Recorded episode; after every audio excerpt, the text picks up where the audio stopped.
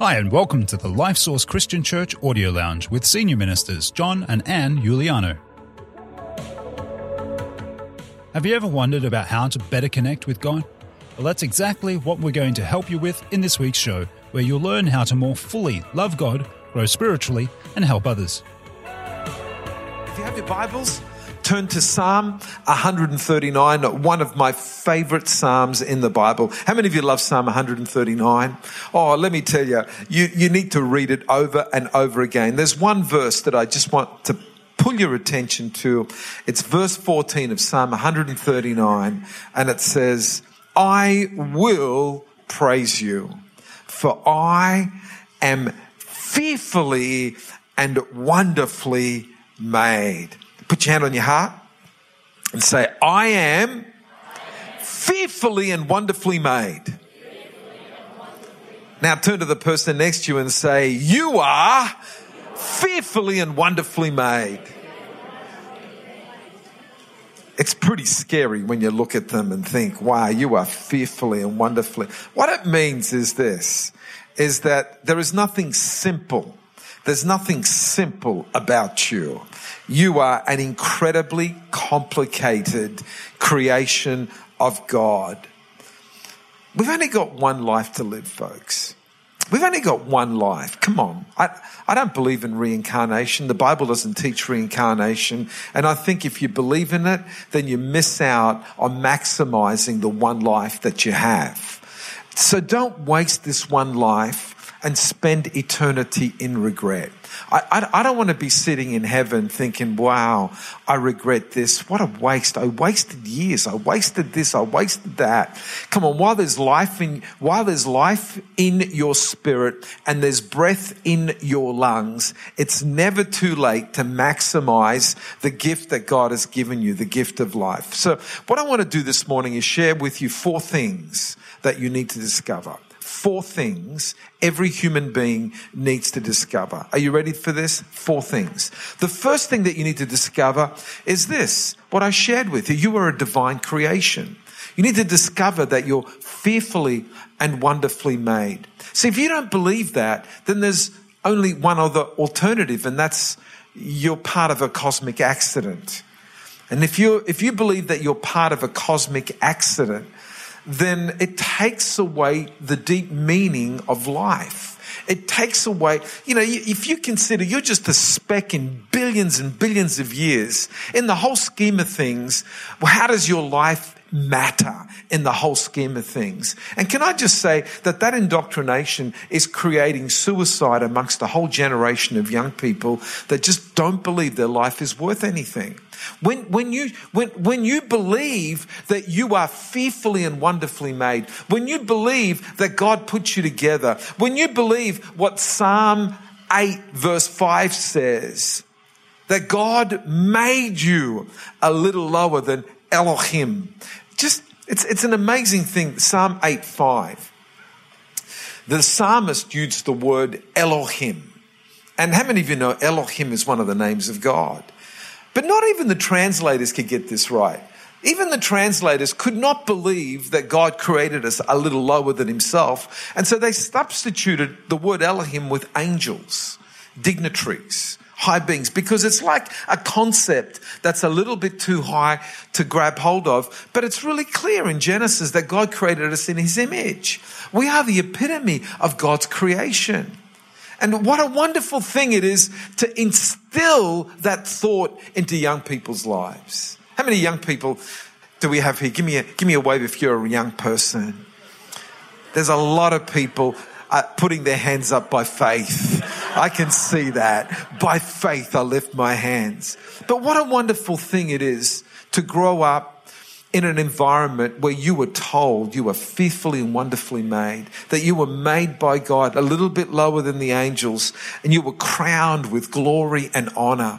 What a wonderful thing it is to be able to see yourself with the eyes of God and see that you're a divine creation and when you understand that, then you understand that your life has purpose, your life has meaning, and there are eternal consequences to your life. Do you know what? I can honestly say that being brought up with that idea has impacted my life immeasurably. When I begin to, un, you know, even as a teenager, I began to understand that my life has eternal consequences. I, I just, I just got it. That my decisions had eternal consequences, especially in the realms of evangelism. Wow, that, that, that was so clear to me as a kid growing up that every soul that I led to Christ had eternal impact. I, I, just got this vision of, of, of, people coming up to me in heaven, shaking my hand, saying, Thank you for sharing the gospel with me because I'm here today only through the fact that you shared the gospel with me and it's got eternal consequences. To live your life understanding that what you do matters eternally is very very powerful. So that's the first thing that we need to discover is that we are a divine creation and if god created us we need to stand before god one day and give an account. Which brings me to the second thing that we need to discover. And the second thing we need to discover is jesus how many of you, how many of you remember the day you discovered Jesus? Give me a wave. And if you haven't yet discovered Jesus, maybe today is your day where you discover Jesus. See, for us, Jesus is not just an historical figure. For us, Jesus is not someone who divided history in BC and AD. Jesus is our personal savior.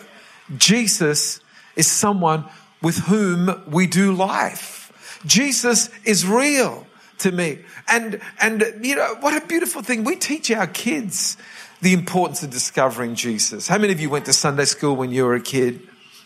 How many of you went to Sunday school?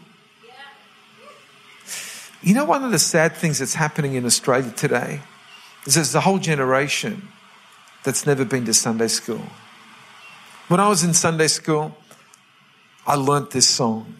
It simply went like this Jesus loves me, this I know, for the Bible, little. They are weak, but he is strong. Here we go. Join me. Yes, Jesus loves me. Yes, Jesus loves me. Yes, Jesus loves me. The Bible tells me so. What incredibly deep theology that is. Two most important factors of that song that young people get put into the depths of their spirit is Jesus loves me and the Bible is the truth that gives me that message. Incredible foundations on which to build your life. And how sad it is for generations that do not have those two foundations. And so consequently, they are looking for other foundations on which to build their lives. And I want to say to you that every other foundation is a faulty one. It has cracks in it. It will not hold you. But those two foundations, Jesus loves me and the truth of the Bible, those two foundations will never ever let you down. And you've got to discover that. And so we, we, we are committed in this church to make sure that your children discover that. We are committed in this church and, and, you know, with our youth pastors to make sure that you young people to discover that truth. And what a wonderful thing it is for you if you've never discovered it as a child or as a young person, as an adult, to discover Jesus, the Savior of the world, who one who gave his all for you. Second thing to discover is Jesus. Let me tell you the third thing to discover. What was the first thing to discover? You're a divine creation. What was the second thing to discover? Jesus. Let me tell you the third thing that every human being needs to discover and that is, you need to discover your spiritual home. Everyone needs a spiritual home. Once you've discovered Jesus, you need to be connected to the body of Christ. You cannot do Christianity in isolation.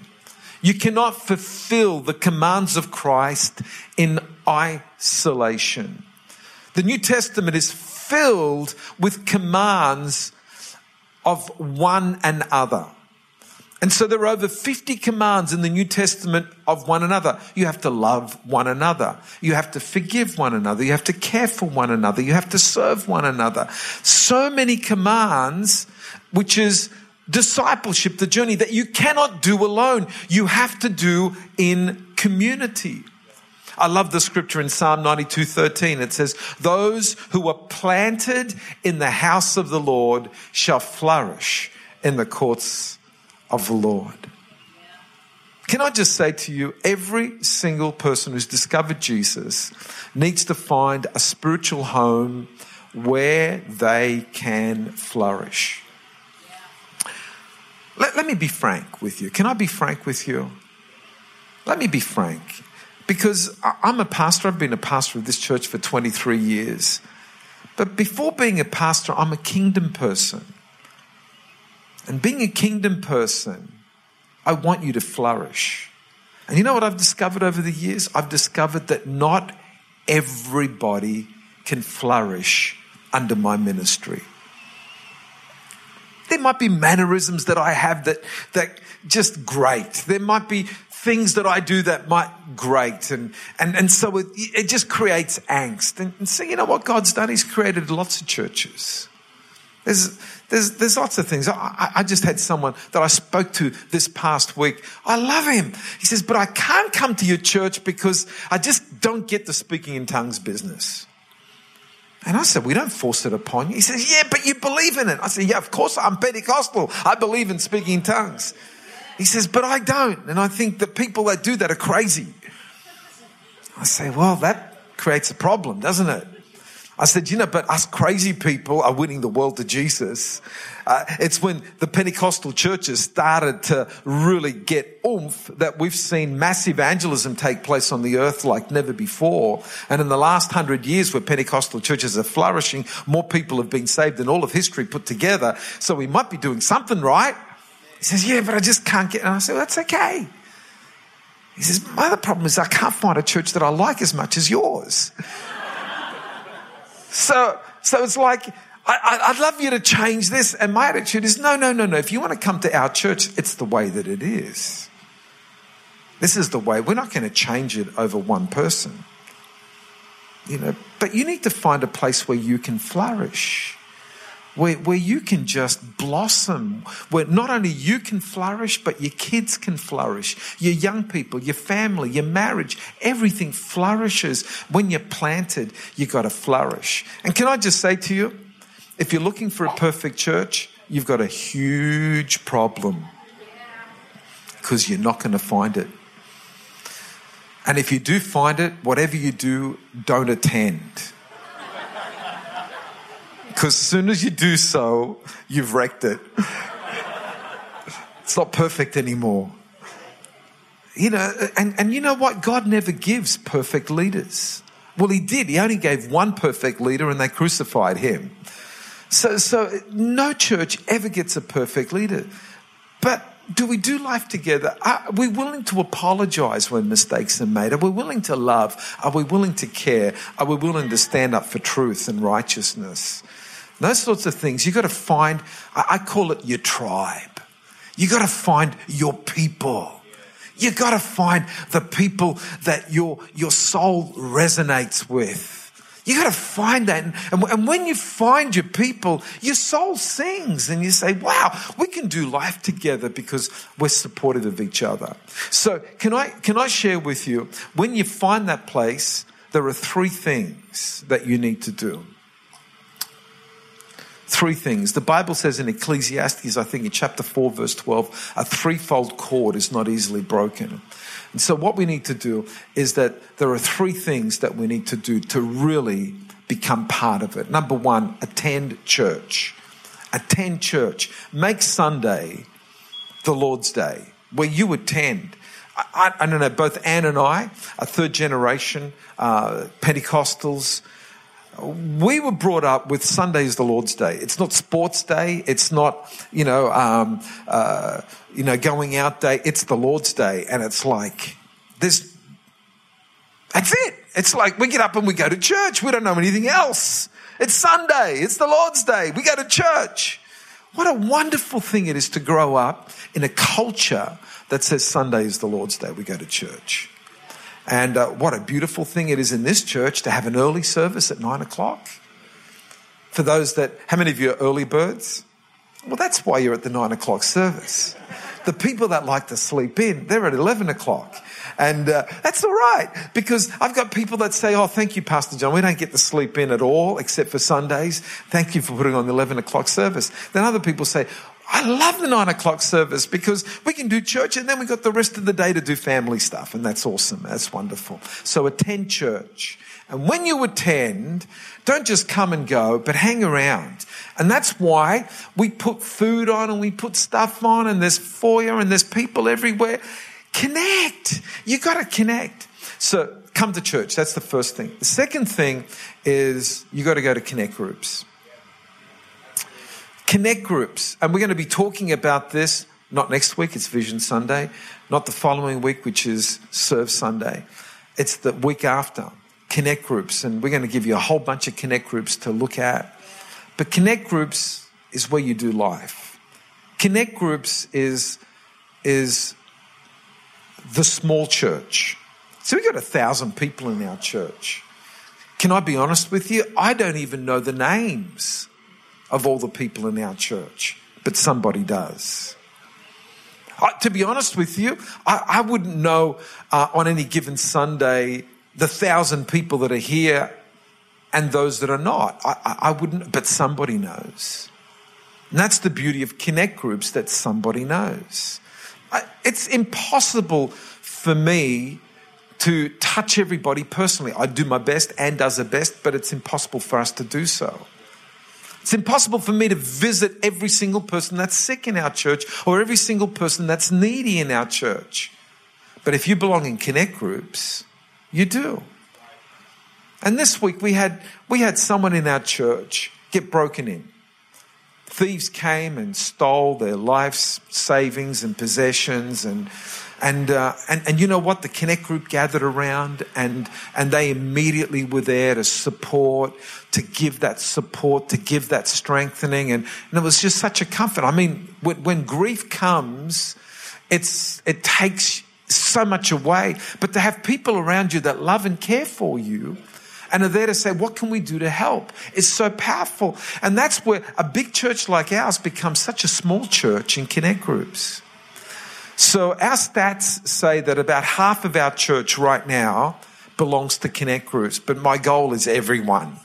Every single person belonging to connect groups. So, so if you want to become part of our church and go deeper, then you need connection and connection on so many different levels. And the third thing that we need to do is attend church, belong to a connect group, and number three, start to serve. Start to serve. Find a place of service. Find a place where you can integrate something of your gifts. Now, there's service and there's ministry.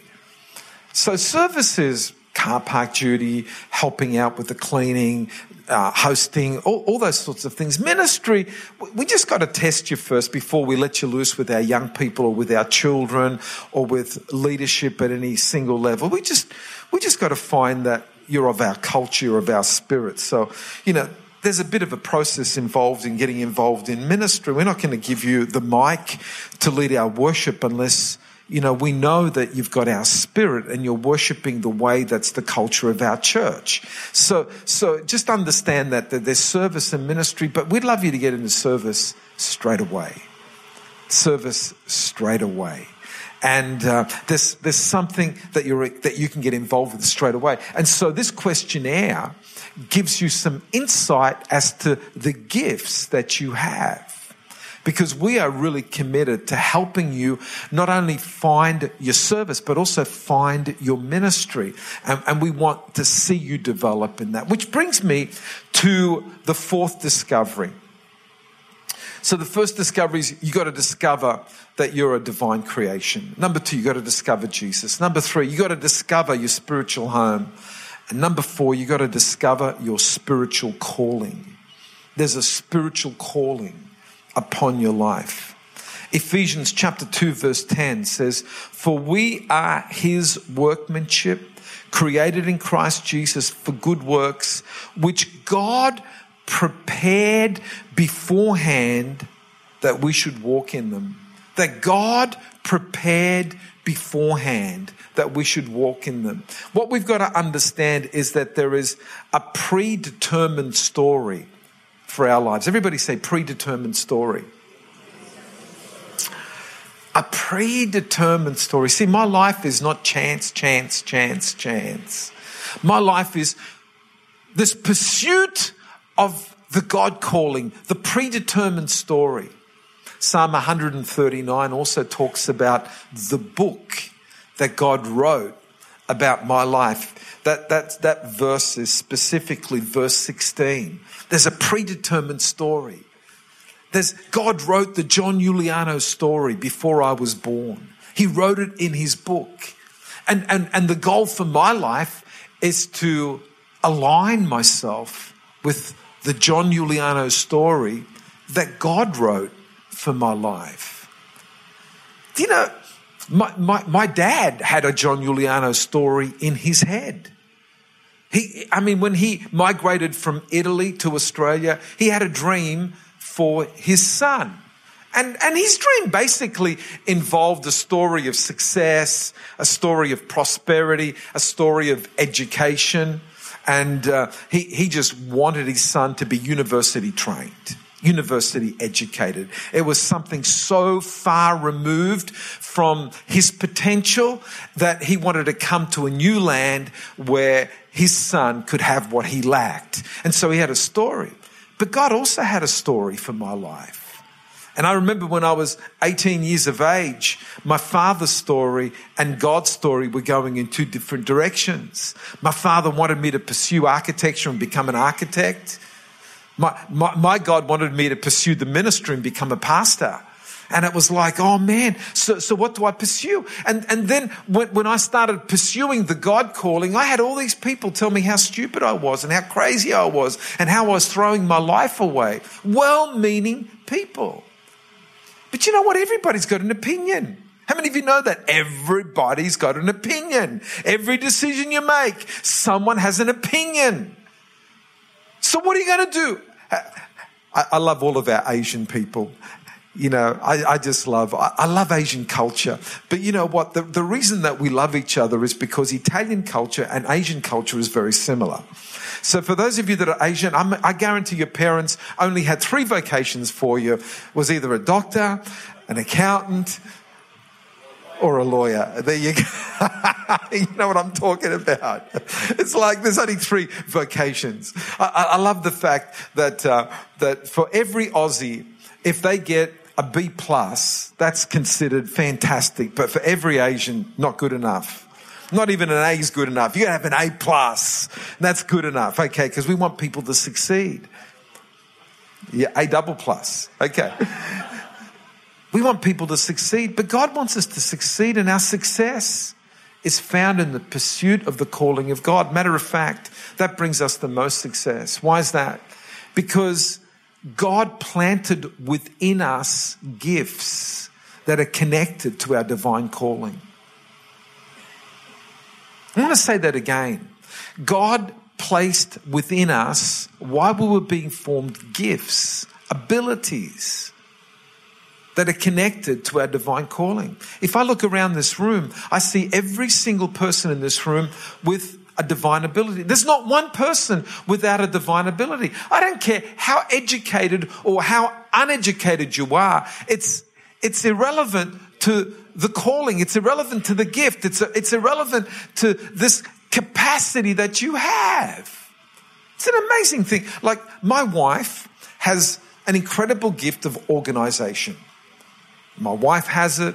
My sister has it. My daughter has it. I'm surrounded by women that have the incredible gift of organization.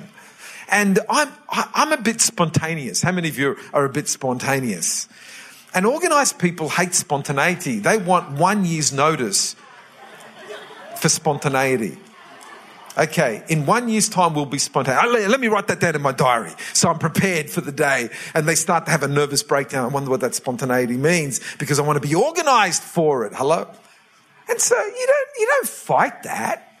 Why fight it? You go with it. You just say, okay, we just need to prepare you. We just need to talk to you. But you need to leave room for us to be us. And that's what makes life so exciting when everybody's able to put their gifts together. And, uh, you know, just amen. How many of you say that's amen, amen, amen, amen? I love that. When it comes to calling, though, it's a scary thing. Why is that? Because God trusts us more than we trust ourselves. God believes in us more than we believe ourselves. God thinks that we can do more than we think. God thinks that we're able to go beyond what we are. And so when God comes knocking at our door with divine calling, we make up excuses. How many think Moses is probably one of the greatest leaders that's ever walked this planet? Moses is recognized in three of the world's great religions. He's great religions. Let me, let me rephrase that. Moses is recognized in three of the world's religions. Okay. He's recognized in Christianity. He's recognized in Judaism and he's also recognized in Islam. But Moses stood at the crossroads of his calling. How many of you remember on, on the mountaintop with the burning bush where God calls Moses? I mean, he's 80 years of age. 80 years of age, most people, they are well into retirement. They are well, and Moses was well into, he was happy looking after a few sheep. He was happy living in the wilderness. He was, he was happy just living with his father-in-law Jethro and, and raising the kids and the whole thing. And God comes knocking at his door and says, Hey, Moses, you haven't entered into your divine calling yet. Oh, I'm well and truly over it. You need to go back to Egypt and release my people from captivity. When you read Exodus chapter 3 and Exodus chapter 4, you can focus on the divine calling, which is just a few verses, or you can focus in on the rest of the chapters, which is all the excuses that Moses made. Or, I mean, he came up with every excuse that he could come up with to sort of say, I can't do this. First of all, his first excuse is, well, well, who am I? You know, I'm just a slave's kid. Who am I? I'm just a slave's kid. Who am I? I'm just a migrant's kid. Who am I? I'm just dot, dot, dot, dot, dot. But you know what God's response to every single one of Moses' excuse? Every excuse that Moses made, God just gave him one simple answer. And here's the answer. But I will be with you. But I will be with you but I will be with you. And I love this about God. He never calls us into something without accompanying us through it. But I will be with you. But I will be with you. I want you to put on your hand on your heart. I want you to say this God will be with me. He will never abandon you. He will never, ever let you go. He will never let you go. I will be with you. Same deal when you get to Judges chapter 6 with Gideon. Come on, Gideon.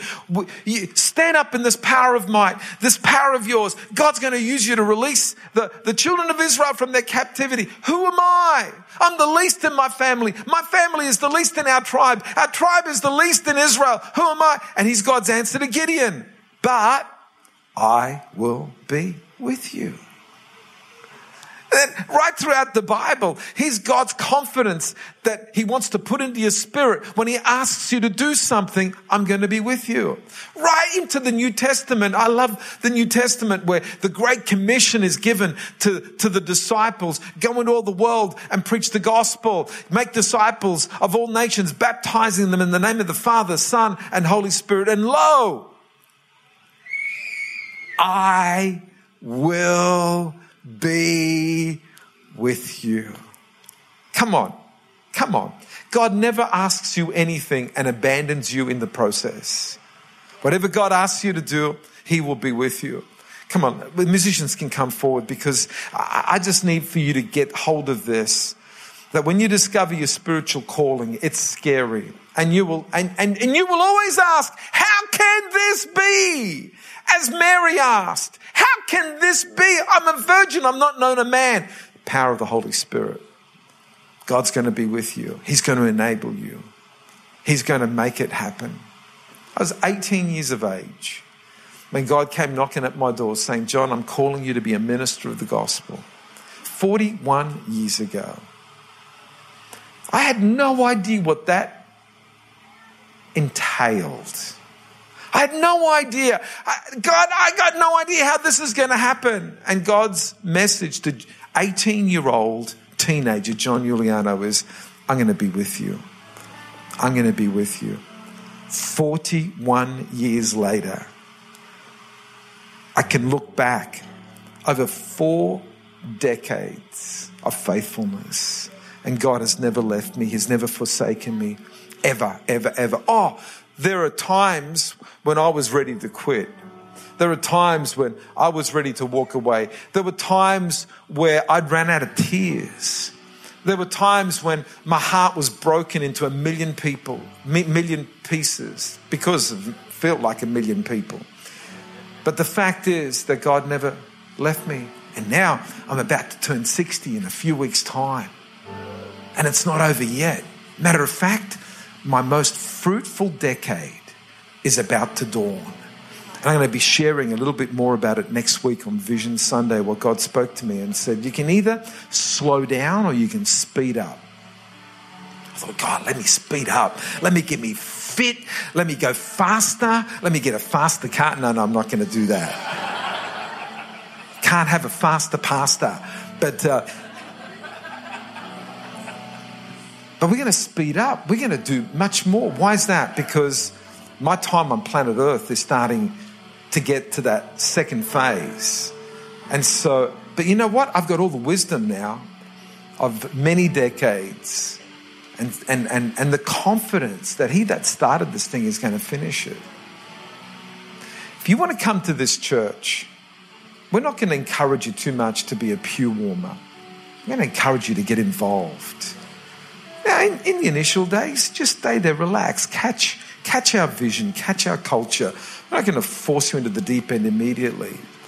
But you've got to understand this that we believe that every single person has a divine calling.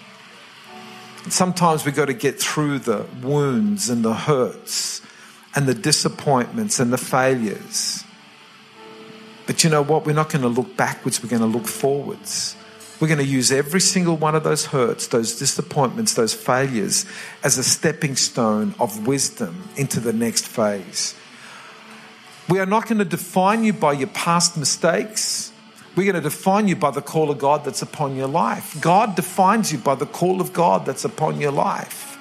When, when he came knocking at my door in 1978, he says, Arise, stand on your feet because I've appointed you to be a minister of the gospel. God defined me by the call of my life. John Giuliano, you were called to be a minister of the gospel. 41 years later, I'm still fulfilling that mandate. And you know what? Nothing gives me more satisfaction than fulfilling the divine mandate upon my life. Can I say to you that nothing will ever give you the satisfaction of fulfilling the divine mandate upon your life? You, you might be a father, you might be a mother, you might be a parent, you might be whatever. But, and, and, and I am as well. I'm a father, I'm a husband, I'm, I'm a friend, I'm a brother, I'm a son. But on top of that, I'm a minister of the gospel. It's not as if one obliterates the others. It's all connected, the divine calling. What's yours? Would you help us to help you find it? Would you help us challenge you? And you know what? If you sit there and you say, it's too hard, you know, my attitude is, you're in good company. Everybody says that. But here's the answer to it's too hard. God will help you. God will help you. Come on, put your hand on your heart and say, God's going to help me. Thanks for choosing to listen to the Life Source Christian Church Audio Lounge. If you like this week's podcast, then please share it with a friend.